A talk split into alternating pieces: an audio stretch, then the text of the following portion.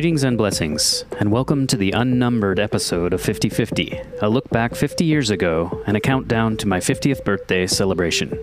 I'm your host, Jason, podcasting from my new secret bunker in Denver, Colorado. Thanks for joining me. Two, three, five, eight, thirteen, twenty-one, thirty-four, fifty-five, eighty-nine, one forty-four. This man going through the Fibonacci numbers is my father. The story really begins in the late 60s or very, very early 70s when uh, my former wife, Marjorie Dawn Capricorn, uh, read Adelle Davis' book and started baking whole wheat bread, which for some strange reason I was resistant against it in the beginning and then learn to love it. And this is my mom. I can remember Jai saying, wait a minute, I have to have tuna fish sandwiches. it's Very important. tuna fish sandwiches, yeah, they're important. They were then to Jai on white bread. Right.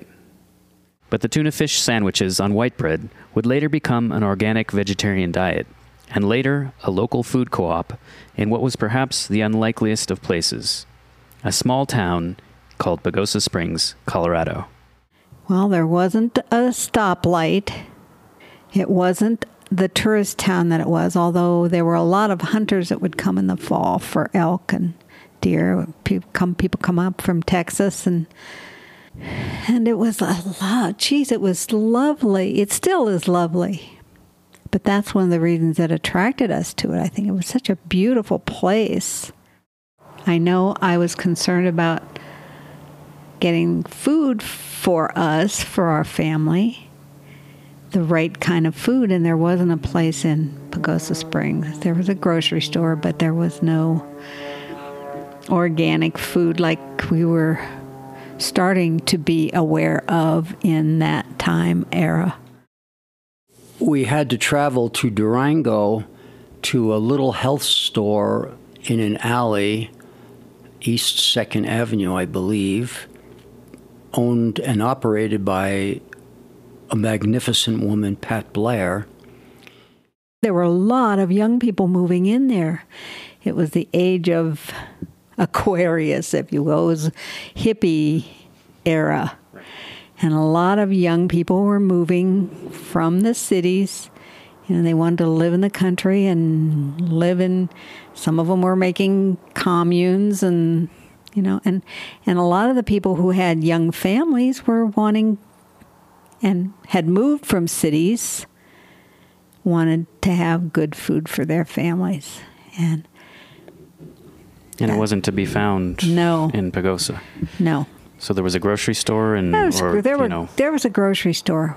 I can't remember the name of it at the time, but it was a grocery store. And it was an okay grocery store, you know, regular grocery store.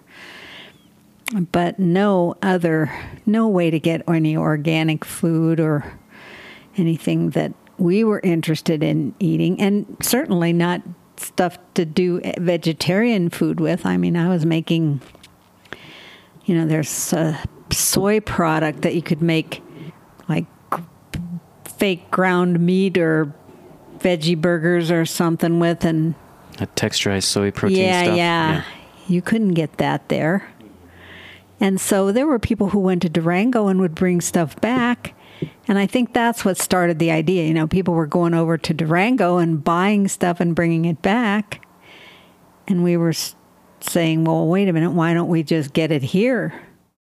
We told a few friends, we had a few meetings, and uh, decided to form this buying club, which uh, in the early days was based out of our kitchen.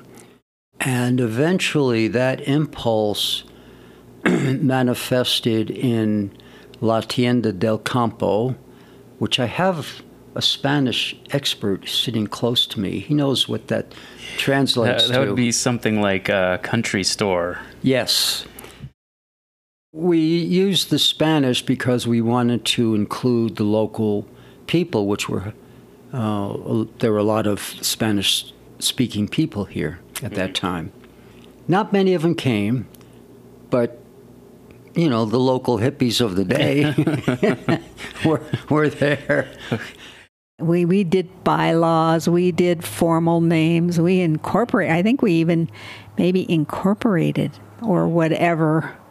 We made it official. We made it official, and we uh, had friends that had bought the Adobe Bar, and it was a huge big building, so it had lots of different compartments and rooms and so we got a little place in that bar and set up shop.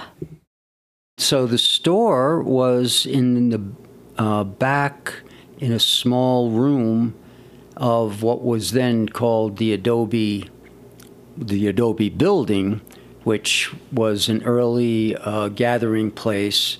It was a place to go and a place to have community. And so I enjoyed that.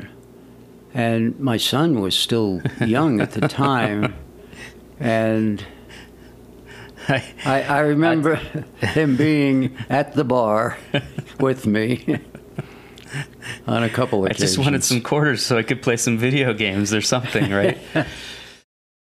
so when you walk by natural grocers now, did you do you did you get a sense of that there's something that you you had a small part in that, like pushing that forward, or not? Well, I mean, it's true in a way. Uh, I remember uh, discussions saying that we'd hope someday that big chain stores like City Market today would be carrying all these products mm. and we would be out of business so to speak mm. and that would that's like a goal because uh, you know their volume they can buy in volume and serve a greater um, audience sure and so it took 50 years well but hey you got to start somewhere right i don't remember how it ended Maybe it hmm. didn't. Mm. it's still going. It's now it's now no, Whole Foods. I don't think. I don't think so. As I record this episode, there are 139 days, 6 hours, and 14 minutes until my 50th birthday. I hope you'll help me celebrate.